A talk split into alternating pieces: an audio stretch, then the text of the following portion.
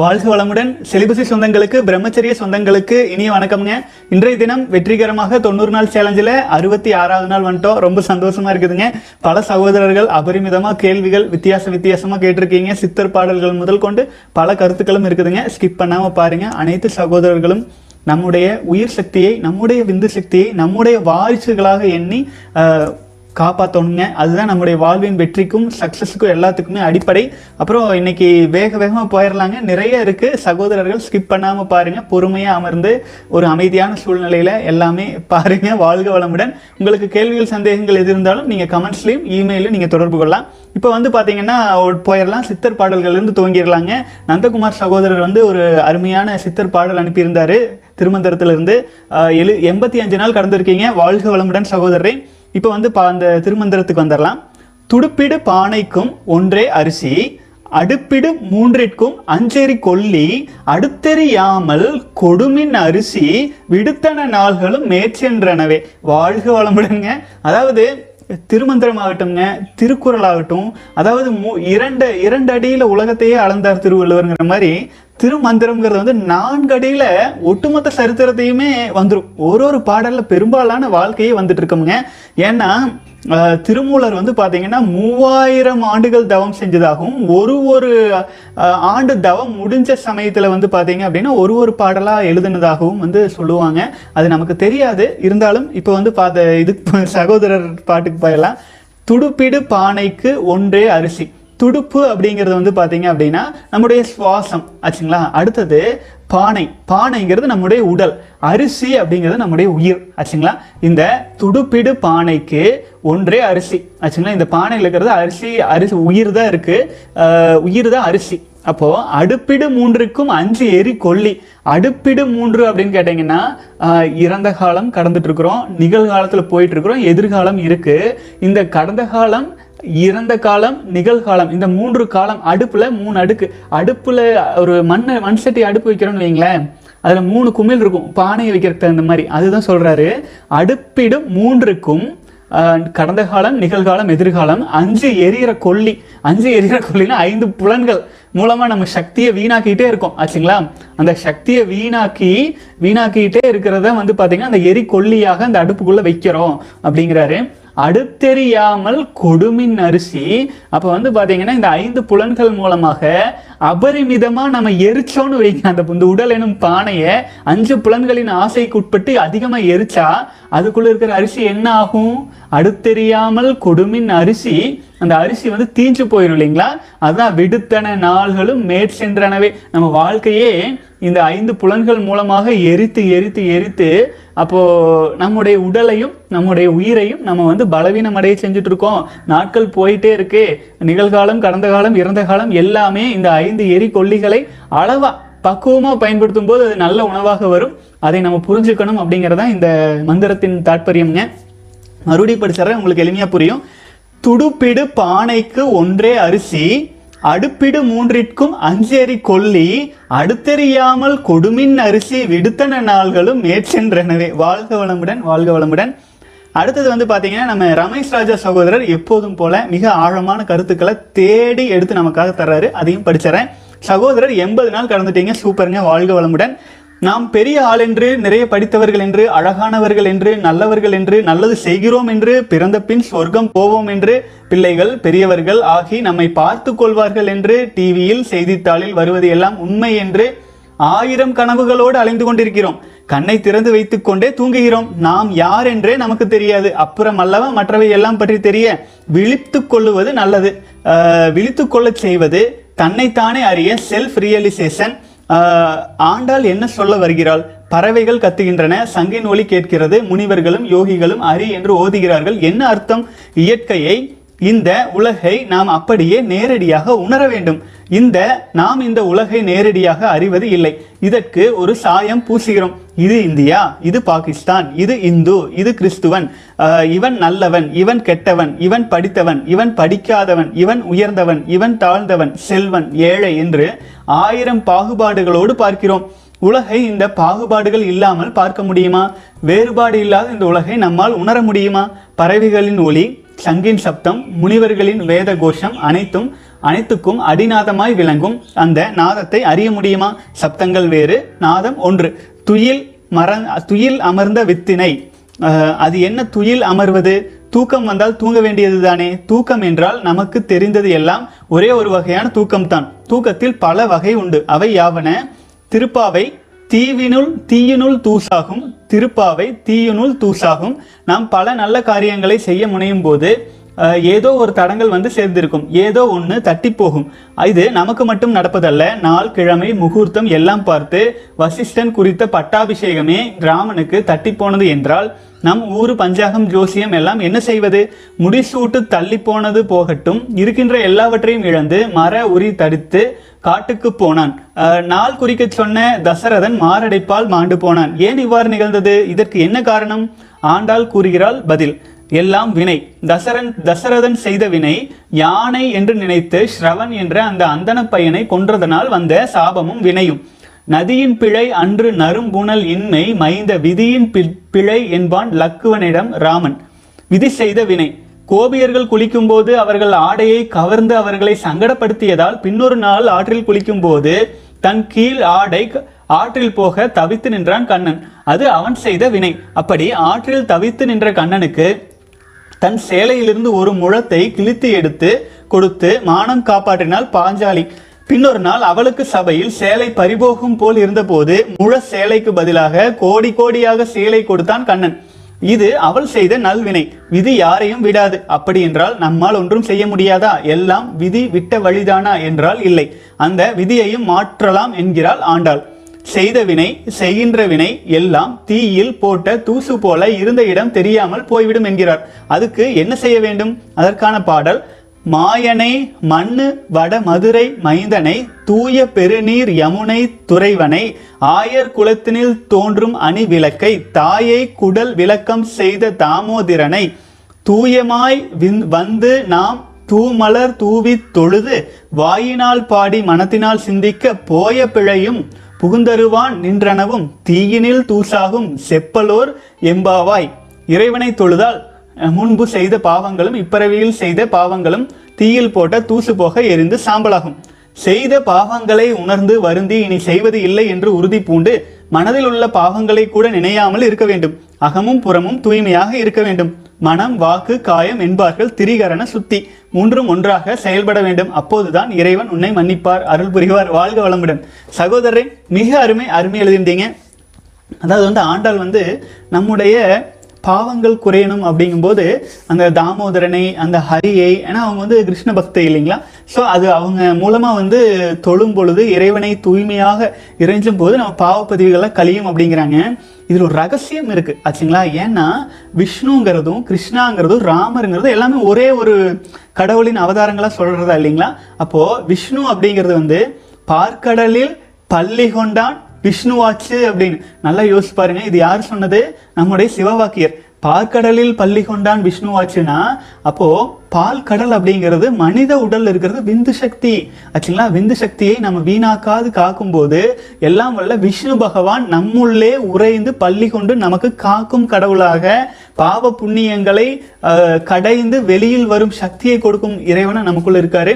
ஆகவே அண்டத்தில் விஷ்ணுவாக, கிருஷ்ணனாக, ராமனாக போற்றப்படுபவர் நம்முடைய உடலில் பால் கடலில் பள்ளி கொண்டிருக்காரு. அப்போ எல்லாம் உள்ள விஷ்ணு பகவான் நமக்குள்ள பள்ளி கொள்ளணும் அப்படின்னா கூட நம்முடைய உயிரணுக்களை வீணாக்காது ஒழுக்கம் தவறாது வாழ வேண்டியது கட்டாயமாகுதுங்க. வாழ்க வளமுடன். அடுத்து ஃபிட்னஸ் ப்ரோ சகோதரர், sir, what is the difference between ஜீவகாந்த ஆற்றல் அண்ட் வான்காந்த ஆற்றல்? Which is more important? How to increase வான்காந்த ஆற்றல்? This is my 11th day of celibacy. Yesterday you said that I will not get more vanganda atral if I skip my breakfast. But I am not feeling hungry.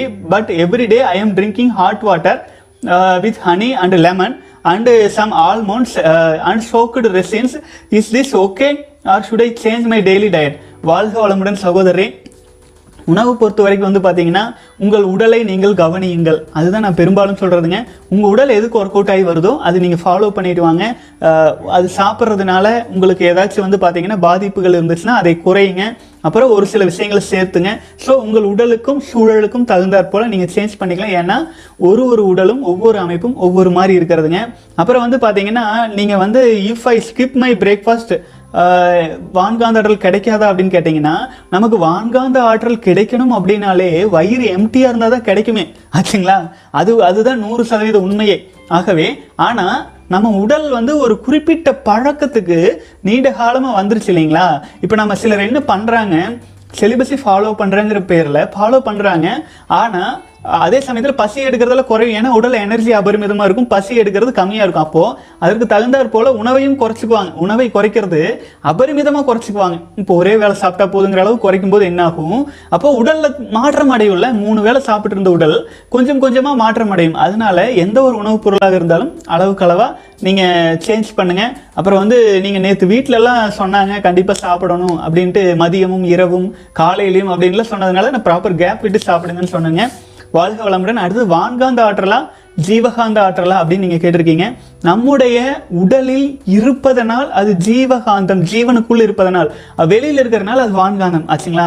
அப்போது ஜீவகாந்த ஆற்றல், வான்காந்த ஆற்றல் உடலுள் நுழையும் போது அது ஜீவகாந்தமாக conversion ஆச்சுங்களா. அப்போ ஜீவகாந்த ஆற்றல் உடல்லிருந்து வெளியில் போகும்போது வான்காந்தமாக கன்வர்ஷன். ஸோ நம்ம உடலின் கட்டுப்பாட்டுக்குள்ளே இருக்கிறதுனால தான் அது ஜீவகாந்தமாக இருக்குது. அப்போது வான்காந்த ஆற்றல் உடல் அபரிமிதமாக நிறையணும் அப்படின்னா அது ஜீவகாந்த பெருக்கம் தான். அதுக்கு என்ன பண்ணுறோம் அப்படின்னு கேட்டிங்கன்னா, நம்ம சிலிபஸை நீங்கள் ஸ்ட்ராங்காக ஃபாலோ பண்ணும்போது ஒரு தியானத்திலும் ஒரு தவத்திலும் நீங்கள் அமர்ந்தீங்கன்னா நல்லா ரீசார்ஜ் ஆகும். ஏன்னா வான்காந்த ஆற்றல் எங்கே போய் நிறையும், உடலில் உள்ள உயிராற்றல் சூட்சும தேகத்தில் போய் நிறையும். சூட்சும தேகம் வலிமையோடு இருக்கணும்னு என்ன, நம்மக்கிட்ட உயிரணுக்கள் அதிகமாக இருக்கணும். உயிரணுக்கள் அதிகமாக இருக்கிறது எப்படி, விந்து சக்தியை வீணாக்காமல் இருந்தால் தான் உயிரணுக்கள் அதிகமாக இருக்கும். வாழ்க வளமுடன் சகோதரன். உணவுப் பொருள் பொறுத்த வரைக்கும் நீங்கள் உடலை டெஸ்டிங் பண்ணிகிட்டே இருங்க. நீங்கள் பர்சனலாக எனக்கு இமெயில் கூட பண்ணுங்கள், நான் உங்களுக்கு சஜஷன்ஸ் தரேன். வாழ்க வளமுடன். அடுத்து தமிழ் ப்ரோங்கிற சகோதரர், அண்ணா 19 வயசு, 4 இயர்ஸாக ஃபேப் பண்ணிட்டேன், 6 இயர்ஸாக ஃபேப் பண்ணிட்டேன், சுய இன்பம் செஞ்சுட்டேன் 6 வருஷமாக. சுய இன்பம் செய்யாமல் இருந்தால் இழந்த சக்தியை ரீசார்ஜ் பண்ணலாமா? 4 வீக்ஸாக சிலிபஸை ஃபாலோ பண்ணிகிட்டு இருக்கேன். 4 வீக்ஸ் சிலிபஸை பற்றி பார்த்துட்டு இருக்கேன். 8 டேஸ் நோ ஃபேப்பில் இருக்கேன். விந்து ஜெயம் எப்படி செய்யறது? வாழ்க வளமுடன். சகோதரர் 2 வரியில அத்தனை விஷயங்களையும் ஷார்ட்டாக கேட்டிருக்காரு. வாழ்க வளமுடன். 19 வயசு, 6 வருஷமா நீங்க பண்ணியாச்சு, பரவாயில்ல. சிலிபஸை ஸ்ட்ராங்காக ஃபாலோ பண்ணுங்க. நீங்க ஆல்ரெடி வீணாக்கின எனர்ஜி அப்படியே கிடைக்குமானா கிடைக்காது. ஏன்னா அந்த சமயத்தில் வீணாக்குனது போனது தான். கறந்த பால் முளை புகா, கடைந்த வெண்ணெய் மோர் புகா. ஆனால் 19 வயசுல இந்த சமயத்தில் உங்ககிட்ட உற்பத்தி ஆகிட்டு இருக்கிற எனர்ஜி உன்னால் காப்பாற்ற முடியுமானா காப்பாற்றலாம். அப்போ காப்பாற்றிட்டு இருக்கிற எனர்ஜியை அபரிமிதமாக வீணாக்காமல் நமக்குள்ளாகவே வச்சிருக்கணும் அப்படின்னா நம்ம தியானம் மெடிடேஷன் எல்லாம் செஞ்சு, இல்லைன்னா ஐம்புலன்கள் வழியாக, அதான் எரியற கொல்லிக்கட்டைன்னு சொன்னாங்க இல்லைங்களா, அந்த மாதிரி ஐம்புலன்கள் வழியாக வீணாக்காமல் நமக்குள்ளே ரீசார்ஜ் பண்ணிக்கலாம். விந்து ஜெயம் பயிற்சிகள் மூலமாக நமக்குள்ளாக நம்ம சேகரம் செஞ்சு நீண்ட காலத்துக்கு பயன்படுற மாதிரி பண்ணிக்க முடியும். விந்து ஜெயம் பயிற்சி எப்படி பண்ணுறது அப்படின்னா கீழே டிஸ்கிரிப்ஷனில் லிங்க் இருக்குதுங்க. மாடர்ன் அண்ட் மங்க் மோடில் இருக்கிற சகோதரர்கள், லைஃப் டைமில் இருக்கிறவங்க நேரடியாக அந்த பயிற்சிக்குள்ளே வந்துடலாம். வாழ்க வளமுடன் சகோதரன். அடுத்தது கதிரவன் சகோதரர், ஆனால் 60 டே போயிட்டுருக்கு. இந்த வீக்கில் மட்டும் 2 டைம்ஸ் நைட் ஃபால் ஆகிட்டு இவ்வளவு நாள் கழிச்சது ஏன் ஆகுது, எப்படி சரி பண்ணுறது, ஆன்சர் சொல்லுங்கள். வாழ்க வளமுடன் சகோதரர். நீங்கள் 60 நாள் சிலிபஸை ஃபாலோ பண்ணுறதுனால உங்களுக்கு வந்து ஓவர்ஃப்ளோ ஆகிருக்கு, எனர்ஜி அபரிமிதமாக இருக்குது. இது நீங்கள் ஒரு ஃப்ளாட் லைன் போகிறதுக்கான ஒரு சிம்டம் ஆச்சுங்களா. ஃப்ளாட் லைனுக்குள்ள நீங்கள் போகிறீங்க. ஏன்னா எனர்ஜி ஃபுல்லாகிடுச்சு. அடுத்து அந்த எனர்ஜியை வந்து உடல் பயன்படுத்திக்க துவங்க போகுது. எப்படி வந்து ஒரு மேலே டேங்க் நம்பிடுச்சுன்னா நம்ம போய் ஆஃப் பண்ணுறோம், இல்லைன்னா கீழே இருக்கிற பைப்பை திருகி மற்ற இடத்துல நிரப்புறோம், அந்த மாதிரி உடலுக்கு அபரிமிதமான அறிவு, நம்ம விட பல மடங்கு அறிவு உடலுக்கு இருக்குதுங்க. ஏன்னா பல 1000 பரிணாம வளர்ச்சியில் வந்தது இந்த உடல். ஆகவே எனர்ஜி அதிகமானதுனால உங்களுக்கு நைட்ஃபால் வந்திருக்கு. அது வந்து பார்த்தீங்கன்னா ஆட்டோமேட்டிக்காக நார்மலைஸ் ஆகும். நீங்கள் கவலைப்படாதீங்க. ஃப்ளாட் லைனுக்குள்ளே போயிட்டீங்கன்னா உங்களுக்கு நைட்ஃபால் ஆகிறது குறையும். அதே சமயத்தில் நீங்கள் இதை எப்படி சரி பண்ணுறது கம்ப்ளீட்டாக அப்படின்னா, உங்ககிட்ட உற்பத்தி ஆகிட்டு இருக்கிற அபரிமிதமான எனர்ஜியை நீங்கள் விந்து ஜெயம் போன்ற பயிற்சிகள் மூலமாக டிரான்ஸ்மியூட் பண்ணி அந்த எனர்ஜியை வச்சுட்டு இருந்தால், ஒருவேளை வெட்ரீம்ஸே வந்துட்டாலும் அது நம்ம செஞ்ச பாவப்பதிவுகளால் அது வந்து தேவையற்ற சக்கைகள் தான் போகும். உயிரணுக்களை நீங்கள் சேவிச்சுக்குவீங்க, அதுக்கு பயன்படுங்க. வாழ்க வளமுடன். 2 டைம்ஸ் ஆயிருக்கு, நீங்கள் கவலைப்படாதீங்க. மன உறுதியோட கவுண்டிங் கண்டினியூ பண்ணிட்டு வாங்க. வாழ்க வளமுடன். அடுத்தது வந்து முடிஞ்சால் வாட்டர் ஃபாஸ்டிங் இருக்க முடிஞ்சாலும் எடுக்கலாம், அது வந்து உங்களுக்கு நல்ல பலன் கொடுக்கும். அடுத்தது வந்து விக்கி சகோதரர், bro my age 17, nightfall weekly 2 times வருது, ப்ளீஸ் ரிப்ளை, பயமாக இருக்குன்ட்டு.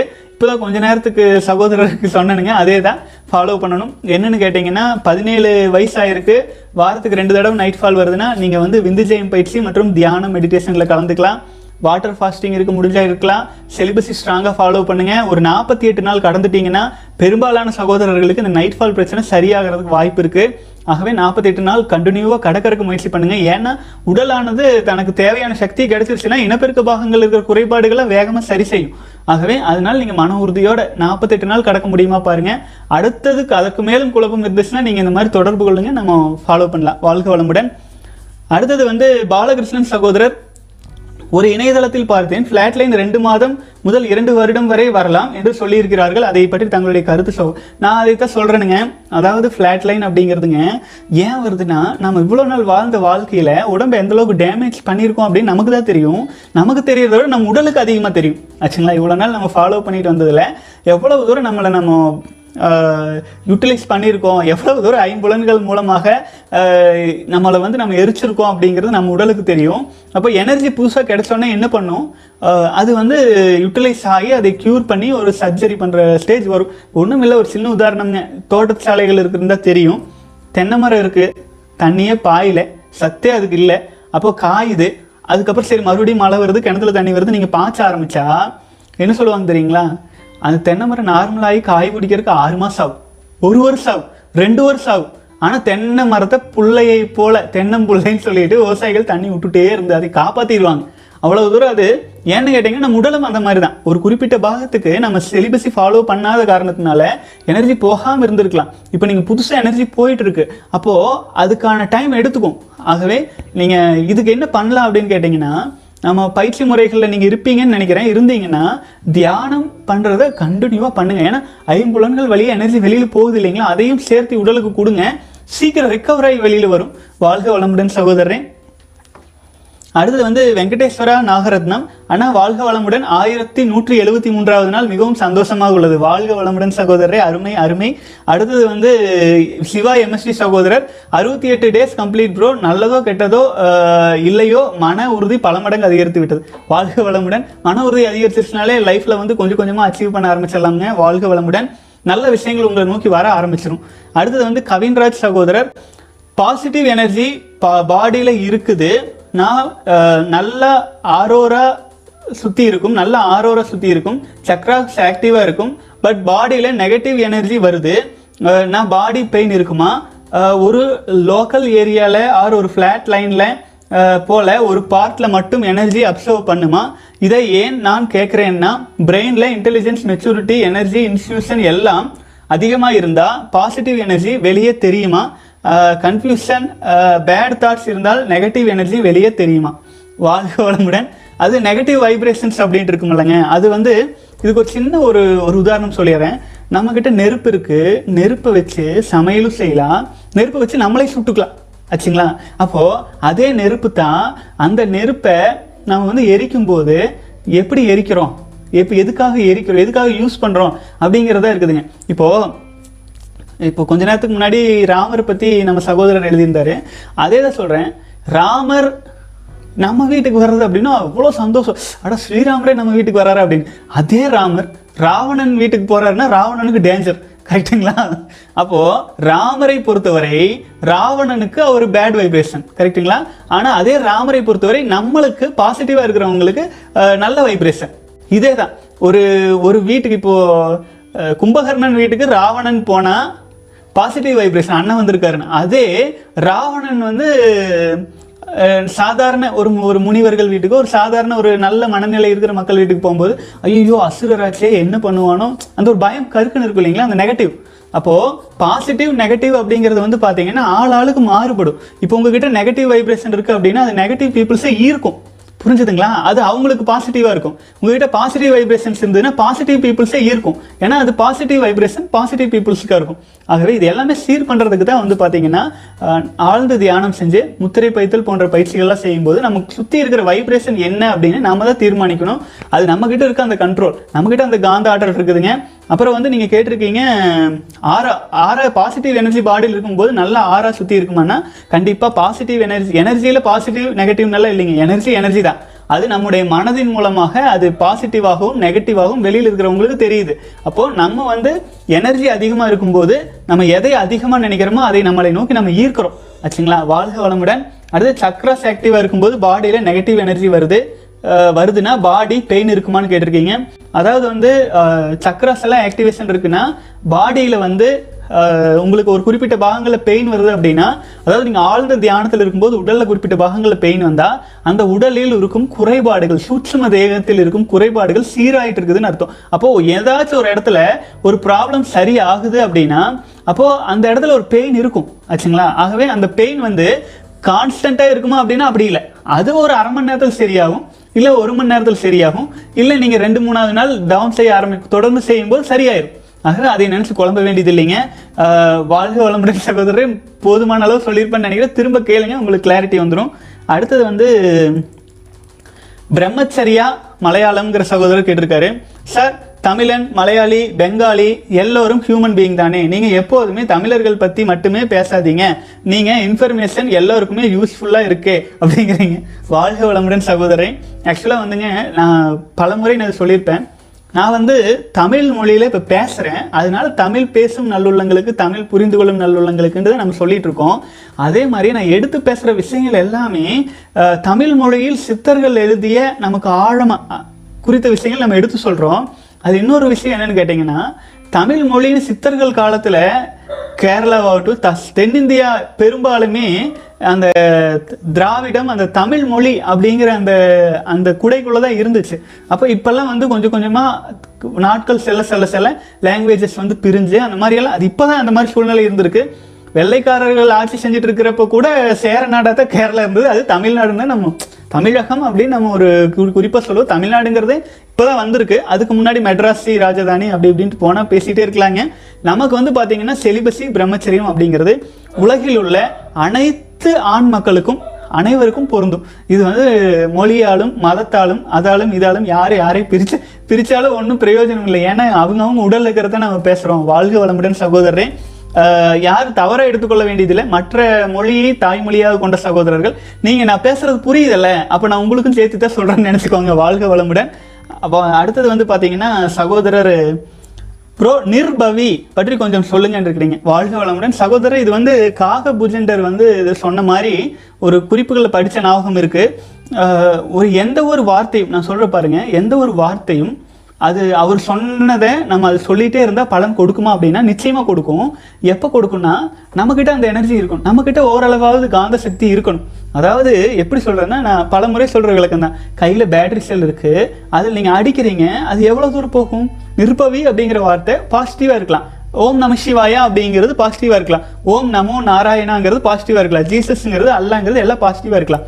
ஆனால் அந்த சக்தியை ரீச் செய்கிறதுக்கு நம்மக்கிட்ட சக்தி இருக்கா அப்படிங்கிறது ரொம்ப முக்கியம். சித்தர் காலத்தில் 99% பேர் பிரம்மச்சாரிகளாக இருந்ததுனால, அவங்ககிட்ட அந்த பவர் இருந்ததுனால நட்பவி அப்படிங்கிறது வந்து அது வந்து ஒரு பாசிட்டிவ் வைப்ரேஷனான வேர்டு. யோசி பாருங்க, நல்லது நடக்கட்டும் அப்படிங்கிற மாதிரியான ஒரு வேர்டு, ததாஸ்து அப்படிங்கிற மாதிரி, நல்லது நல்லது நல்லது அவை நல்ல நல்ல நல்லன்ட்டு நீங்கள் கோளறுபதிகம் பார்த்தீங்கன்னா தெரியும், பாசிட்டிவே தான். அந்த பாசிட்டிவ் அப்படிங்கிறது வந்து அந்த வேர்ட்ஸில் இருக்கிறதுனால அது சொல்லும்போது நல்லதே நடக்கும்னு சொல்லியிருந்தாங்க. அதுக்கு நம்மளை நம்ம உயர்த்தி கொள்ளும்போது அது வேகமாக நடக்கும். இல்லைன்னா நம்ம திரும்ப நினச்சிட்டே இருக்கும்போது அதுக்கான பெனிஃபிட்ஸ் வர ஆரம்பிக்கும். வாழ்க வளமுடன். அடுத்தது வந்து, அப்படி இல்லைன்னா நம்மக்கிட்ட எனர்ஜி ரொம்ப குறைவாக இருக்குது ஆனாலும் அதில் ஒரு பலன் வரணும்னா சித்தர்கள் சமாதியில் போய் நம் மனதில் எதுவும் இல்லாமல் சூன்ய நிலையில் அமர்ந்து சில மந்திரங்கள் சங்கல்பங்கள்லாம் சொல்லும்போது அது வந்து பார்த்திங்கன்னா அவர்களோட சக்தியோடு இணைஞ்சு நம்மளை இழுத்துட்டு போகும். வாழ்க வளமுடன். அது ஸ்ரீனி நைனா முகமது சகோதரர், பிறப்பெனும் பேதமை நீங்க சிறப்பெனும் செம்பொருள் காண்பது அறிவு. வாழ்க வளமுடன். இதுலேயும் பாருங்கள், திருவள்ளுவர் வந்து எவ்வளோ ஆழமான கருத்து பாருங்கள். நம்ம பிறந்திருக்கோம், இனி இறப்பு பிறப்பு அப்படிங்கிற ஒரு மயக்கம் ஆச்சுங்களா, அந்த மயக்கம்லாம் போகணும் அப்படின்னா செம்பொருள், சிறப்பெனும் செம்பொருள் காண்பது அறிவு. தமிழை செம்மொழின்னு சொல்கிறேன், ஏன்னா பழங்கால நீண்டகால மரணமே இல்லாத ஒரு செம்மையான, அதுக்கு வந்து ஒரு எப்படி சொல்கிறதுன்னு பார்த்தீங்கன்னா இட்டர்னல் அப்படிங்கிற மாதிரி எப்போதும் இருக்கக்கூடிய ஒரு மொழி, காலகாலத்துக்கு இருக்கக்கூடிய அந்த மாதிரி பிறப்பு இறப்பு அப்படிங்கிற அந்த பேதமைகள்லாம் போகணும்னா செம்மையான ஒரு பொருளை காண்பது. செம்மையான பொருள் அப்படிங்கிறது எல்லாம் உள்ள இறைவனை. நமக்குள்ள இருக்கிற செம்மையான பொருள்னா, எங்கிட்ட இப்போ இந்த உயிர் இருக்குது, நம்மக்கிட்ட எது செம்மையான பொருள்? நம்ம உடலில் இருக்கிற செம்மையான பொருள் வந்து பார்த்திங்கன்னா நம்முடைய உயிர் தான். அந்த உயிருக்கு மரணம் உண்டா? மரணம் இதுக்கு முன்னாடி நம்ம இறந்துருக்கோமா? இல்லை. யோசிச்சு பாருங்கள், இந்த உயிர் தந்தையாரிடமிருந்து வந்தது, தந்தையார் கிட்ட இருந்த அந்த உயிர் அவர் தந்தையார் இந்த நொடி வரை, இந்த உலகம் தோன்றியதிலிருந்து ஓர் உயிரணு தோன்றியதிலிருந்து இந்த நிமிஷத்து வரைக்கும் இந்த உயிர் அப்படிங்கிற தொடர்பு துண்டிக்கப்படாமல் இருந்ததுனால தான் இன்னைக்கு வந்துருக்கிறோம் ஆச்சுங்களா. இந்த உயிர் அப்படிங்கிறது இப்போ நம்மளையோட முடியுமா அப்படின்னா, நம்ம இருந்து அடுத்த தொடர்பாக வாரிசுகள் இருந்தால் அது தொடர்ச்சி போயிட்டே இருக்கும். அப்படி இல்லைன்னா நம்ம இறையோடு ஐக்கியப்படுத்துகிறோம். வாழ்க வளமுடன். அப்போ அந்த செம்பொருள் அப்படிங்கிறது எல்லாம் உள்ள இறையாற்றல் தான், அல்லது நம்முடைய உயிர் தான், நம்முடைய உயிர் அணுக்கள் தான் அப்படிங்கிறத ஆழமாக புரிஞ்சுக்கிட்டு அப்போ அந்த பேதமையிலேருந்து வெளியில் வரணும் அப்படிங்கிறதானுங்க. இதுக்கு நிறைய விளக்கம் சொல்லாங்க, நேரமாயிரும். சகோதரர்கள் அப்புறம் ஸ்கிப் பண்ணிகிட்டே போயிட்டு இருப்பீங்க. நாளை தினம் அல்லது இன்னொரு நாள் திருக்குறளுக்கு என்று ஒரு ஸ்பெஷலாக போட்டு விளக்கங்கள் கொடுக்கலாம். நான் பாருங்கள் நிறையா வாக்குறுதி கொடுத்துட்டே இருக்கேன் பாருங்கள். சித்தர்கள் பாடுறேன்னு சொல்லியிருக்கேன், இது சொல்கிறேன்னு சொல்லியிருக்கேன், பல்வேறு அனுபவங்கள் சொல்கிறேன்னு சொல்லியிருக்கேன். அன்லிமிட்டடாக இருக்குது. தினமும் 2-3 வீடியோ போட்டே இருக்கிறோம், இருந்தாலும் வந்துகிட்டே இருக்குது. முடிஞ்ச அளவுக்கு நம்ம எல்லாருடைய தேவைகளையும் சாட்டிஸ்ஃபை பண்ணலாம். வாழ்க வளமுடன். அடுத்து ஸ்டுடியோ சோனி திங்ஸ் அப்படின்னு போட்டிருக்கீங்க பேரில். 7 days கம்ப்ளீட்டட் சார். இப்போ எனக்கு கால் வலிக்குது அண்ட் உடம்பு சோர்வாக இருக்குது. ஏன்னா அங்கெல்லாம் ப்ராப்ளம்ஸ் இருக்கலாமுங்க. ஃப்ளாட் லைன் உங்களுக்கு ஸ்டார்ட் ஆகிருக்கலாம். ஆகவே பார்த்தீங்கன்னா நீங்கள் மன உறுதியோடு நீங்கள் சிலபஸில் கண்டினியூ பண்ணிட்டு வாங்க. அப்புறம் உணவு முறை ஏதாவது சேஞ்ச் பண்ணியிருக்கீங்களான்னு பாருங்கள். 7 நாளெல்லாம் பெரிய டிஃப்ரெண்ட் கண்டுபிடிச்சிட முடியாதுங்க. அது நீங்கள் ஒரு 48 நாள் கடந்த பிறகு ஏதாச்சும் எஃபெக்ட் தெரிஞ்சிச்சுன்னா அது செலிபஸி மூலமாக இருக்கும். அதுக்கு முன்னாடி இருக்கிற எஃபெக்ட்ஸ் எல்லாம் பெரும்பாலும் மற்ற விஷயங்களோடும் கொஞ்சம் தொடர்புபடுத்தி பாருங்கள். ஆனால் செலிபஸியில் ஸ்ட்ராங்காக இருங்க. வாழ்க வளமுடன். அடுத்தது கவின்ராஜ் சகோதரர், விந்து ஜெயம் ரெகுலராக ப்ராக்டிஸ் பண்ணால் நமக்கு விந்து சக்தி திணிவு ஆகுதுன்னு உணர முடியுமா, கண்டுபிடிக்க முடியுமா, ஒரு அளவுகோல் தெரியுமா, எண்ட் ரிசல்ட்டில் எவ்வளோ ப்ரோக்ரஸ் ஆகியிருக்குன்னு நம்மளால் உணர முடியுமா? கண்டிப்பாக முடியும் சகோதரர். ஆனால் நீங்கள் அந்த சோதனையில் இறங்கி பார்த்தீங்க அப்படின்னா பார்க்கலாம். சகோதரர்கள் அந்த மாதிரி எல்லாம் 90 நாள் கடந்துட்டு சரி இப்போ எப்படி இருக்குது அப்படின்லாம் பார்க்குறாங்க. ஆனால் அந்த மாதிரி வேண்டாங்கிறேன் நான். அது நமக்கு ரிசல்ட் நம்முடைய உணர்வுகளால் உணர முடியும். நீங்கள் செலிபஸி ஸ்டார்ட் பண்ண day 1 நீங்கள் பப்ளிக்கில் போயிட்டு வர்றதுக்கும் 90 நாள் 100 நாள் கடந்த பின்னாடி பப்ளிக்கில் போயிட்டு வர்றதுக்கு அந்த உணர்வுகளால் உங்களுக்கு அந்த சேஞ்சஸ் உணர முடியும் நிச்சயமாக. அப்படி உணர முடியல, விந்துவேலையே தான் நம்ம போய் உணரணும்னா நம்ம உயிரணுக்களை வீணாக்கி நம்ம வாரிசுகளை வெளியில் விட்டு தான் நம்ம அது பார்க்குறோம். அது பாவம். அதே நீங்கள் கண்டிப்பாக சோதனை பண்ணி தான் ஆகணும் அப்படின்னா பண்ணி பாருங்கள். ஆனால் முதல் நாளில் நீங்கள் அடிக்கடி வீணாக்கிட்டு இருந்ததை மனசில் இருக்கும் இல்லைங்களா, அதே மாதிரி நினச்சிட்டு பாருங்கள். ஸோ சேஞ்சஸ் நிச்சயமாக தெரியும். ரொம்ப மைன்யூட்டாக இருக்கும். அதுக்கெல்லாம் நீண்ட நாட்கள் நீங்கள் ஒரு குறைஞ்சபட்சம் ஒரு 6 மாத காலம் செலிபஸில் ஸ்ட்ராங்காக இருக்கும்போது விந்துஜயம் பயிற்சி குறைஞ்சபட்சம் 90 நாள் விடாமல் செஞ்சுட்டு வரும்போது திக்னஸ் ஆகிறது நல்லா உணரலாங்க. நல்லாவே உணர முடியும். வாழ்க வளமுடன். அடுத்தது பார்த்தீங்க அப்படின்னா தினேஷ் பிஎஸ் சகோதரர், வெரி வெரி தேங்க்யூ அண்ணா. பட் ஒன் டவுட் அண்ணா, சாதாரண மெடிடேஷன் செய்வது இதை போன்றதா? ப்ளீஸ் சொல்லுங்க அண்ணா. சாதாரணமாக மெடிடேஷன் செய்யும்போது நம்ம உடலை நீங்கள் சொல்வது போல நினைச்சு செய்யலாமா? வாழ்க வளமுடன். அருணகிரி தவங்கிறதுலேருந்து நீங்கள் பார்த்துட்டு இப்போ கேட்டிருக்கீங்க. அவ்வளோதானுங்க. நம்ம சுயநிலையில் சுயம்பு நிலையில் ஸ்டன் ஆகி சூன்ய நிலையில் இருந்து நம்ம உடலை கவனித்து உடல் நிலையிலேயே நம்மை நிலைநிறுத்தி சுயம்பு நிலை தவமாக அருணகிரி தவம், முருகர் சொன்னதால் தான் சும்மா இருன்னு சொன்னது தானுங்க. அதில் நிலச்சி இருக்கும்போதே நல்ல மாற்றங்கள் தெரியும். ஆனால் திடீர்னு போயிட்டு நம்ம உடலில் கவனம்னா ரொம்ப நேரம் இருக்க முடியாது. அதுக்கான சில வழிமுறைகள் நமக்கு இருக்கிற இடத்துல எவ்வளவோ பேட் வைப்ரேஷன்ஸ் இருக்கலாமுங்க. நமக்கு தெரியாது. நமக்கு ஒரு 100 வருஷத்துக்கு முன்னாடி கூட அங்கே இருக்கலாம். அதுக்கெல்லாம் இடச்சுத்தெல்லாம் போட்டு அதுக்கு சில பாதுகாப்பு, நம் மனதளவில் ஒரு பாதுகாப்பு சூழலை உருவாக்கி அப்புறம் அந்த இடத்துல தவம் பண்ணிவிட்டு அது பண்ணி முடித்த பிறகு ப்ராப்பராக முத்திரை பயிற்சியெல்லாம் செஞ்சு நம்ம ஒரு ப்ராப்பராக செய்யும்போது பார்த்தீங்கன்னா நல்ல ஒரு பலனே கிடைக்கும் ஆச்சுங்களா. ஸோ அதுக்கு தான் பார்த்தீங்கன்னா நீங்கள் பயிற்சி செய்யுங்க, ப்ராப்பராக செய்யுங்க. வாழ்க வளமுடன். அடுத்த ஆரம்ப இடத்துல தியானம்லாம் செய்கிறவங்க பப்ளிக் பிளேஸில் செய்ய வேண்டாம். முடிஞ்ச அளவுக்கு ப்ரைவேட் பிளேஸில் செய்யுங்க. அடுத்தது அண்ணா எனக்கு பசிக்கலை, பட் மாம் ஃபோர்ஸ் பண்ணி சாப்பிட சொல்கிறாங்க, மறுக்க முடியல, சொல்யூஷன் இருக்கா? அம்மா அவ்வளோ தூரம் ஃபோர்ஸ் பண்ணுறாங்கன்னா கொஞ்சமாக சாப்பிடுங்க, அவ்வளோதான். வேறு என்ன பண்ண முடியும் சொல்லுங்கள். இப்போது வீட்டில் பெரியவங்க சொல்கிறாங்க, அவங்க அறிஞ்சு சொல்லுவாங்க, அறியாமையிலே சொல்லுவாங்க. ஸோ அவங்க திருப்திக்காக அவங்க மனசு கஷ்டப்படக்கூடாதுன்னு கொஞ்சமாக சாப்பிட்டுக்குங்க, அவ்வளோதான். வாழ்க வளமுடன். அடுத்தது பார்த்தீங்கன்னா வணக்கம் சார், வாழ்க வளமுடன். You inspired me to start a celibacy journey. I practised celibacy along with meditation and yoga, pranayama and gym. I have a doubt. If we practise celibacy without காயகல்ப exercise for a long time, will we cancer or any other problems? I am afraid of it sir. I saw your video of Guru Krish Murali Ishwar in YouTube. In that he said, if one does celibacy, he should do Kaya Kalpa exercise. If one does not do Kaya Kalpa exercise, he may get different problems like cancer, etc. Is it true? Or I misunderstood, please explain sir. வாழ்க வளமுடன் சகோதரன். ஆக்சுவலாக நீங்கள் எந்த யூடியூப்பில் எப்படி பார்த்தீங்கன்னு எனக்கு தெரியல. காயக்கல்ப பயிற்சி அப்படிங்கிறது வந்து நம்ம அது சொல்கிறது இல்லை, நம்ம விந்து ஜெயம் பயிற்சி சொல்லி கொடுத்துட்ருக்கோம். காயக்கல்பா அப்படிங்கிறது வந்து குடும்ப உறுப்பினர்களுக்காக வேதாத்ரி மகரிஷி அவர்கள் சொன்னது. அது வந்து ஒரு 10 முதல் 30% பெனிஃபிட்ஸ் நம்ம உடலில் சேர்த்தும், அப்புறம் மீதி 70% வந்து பார்த்திங்க அப்படின்னா நம்ம வந்து சாஃப்ட் பண்ணுறக்காக அது வந்து பயன்படுத்தாமல் அது போயிடும். அதே நம்ம விந்துஜயம் பயிற்சியில் அபரிமிதமான எனர்ஜியை திருமூலர் சொன்ன அதே வழியில் நம்ம எடுத்துகிட்டு வர்றதுனால அதனுடைய அடுத்த ஸ்டேஜ் மாதிரி ஆச்சுங்களா. அப்போ நம்ம அதை ஆழ்ந்து செய்யும்போது நமக்கு வந்து எனர்ஜியை நம்ம சேவ் பண்ணி வச்சுட்ருக்கோம். இன்னொன்று நான் சொல்லிடுறேன், செலிபஸை ஃபாலோ பண்ணிகிட்டு இருக்கிறவங்க விந்துஜயம் பயிற்சியோ காயக்கல்பமோ செய்யாமல் இருந்தால் எந்த பிரச்சனையும் வராது, புரிஞ்சுதுங்களா? அதை முதல்ல ஆழமாக மனசில் வச்சுக்கோங்க. யாரோ என்னென்னோ சொல்கிறாங்கன்னு பயப்பட வேண்டாம், ஒரு விஷயத்தில் ஸ்ட்ராங்காக இருங்க.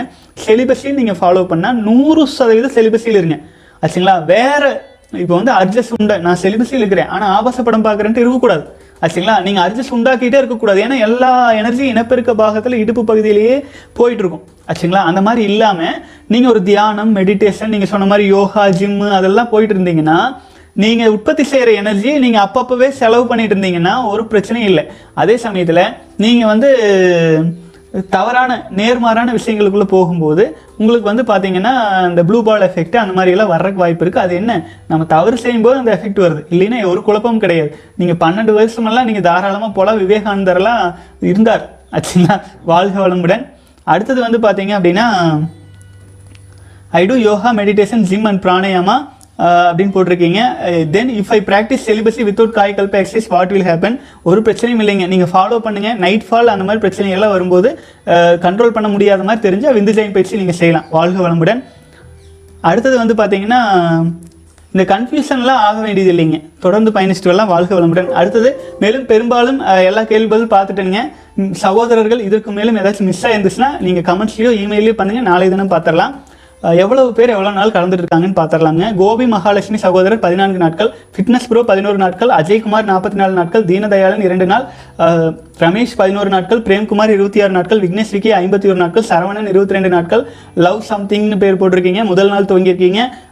சிவா எம்எஸ்டி 68 நாட்கள், எழில் கிருஷ்ணா 6 நாட்கள், பாலமுருகன் 16 நாட்கள், ராமமூர்த்தி 10 நாட்கள், மெக்பாய் 85 நாட்கள், லாகிர் 40 நாட்கள், விஜய ராகவன் 4 நாட்கள், வெங்கடேஷ் 71 நாட்கள், அரவிந்த்ராஜ் 23 நாட்கள், சுரேஷ் கார்த்திக் 1 வருடம்னு போட்டிருந்தீங்க. 1 வருடம் கடந்திருக்கீங்களா இல்லை என்னென்னு போடல, ஜஸ்ட் 1 இயர்னு மட்டும் போட்டிருந்தீங்க. வாழ்க வளமுடன். எம்என்எஸ் சகோதரர் 175 நாட்கள், ஃபேன் பாண்டே 114 நாட்கள், வெங்கடேஸ்வர நாகரத்னம் சகோதரர் 1173 நாட்கள், ஆல்ரவுண்டர் 160 நாட்கள், ராஜ்குமார் 100 நாட்கள், பாலகிருஷ்ணன் 120 நாட்கள். வாழ்க வளமுடன். செலிபஸி சொந்தங்களே, பிரம்மச்சரிய சொந்தங்களே, மீண்டும் நாளைய தினம் சந்திக்கலாமுங்க. வாழ்க வளமுடன். உங்களுக்கு ஏதாச்சும் கேள்விகள் சந்தேகம் தான் நான் சொன்னது மாதிரி நீங்கள் தொடர்பு கொள்ளுங்கள், நாளைய தினம் கிளியர் பண்ணிடலாம். வாழ்க வளமுடன்.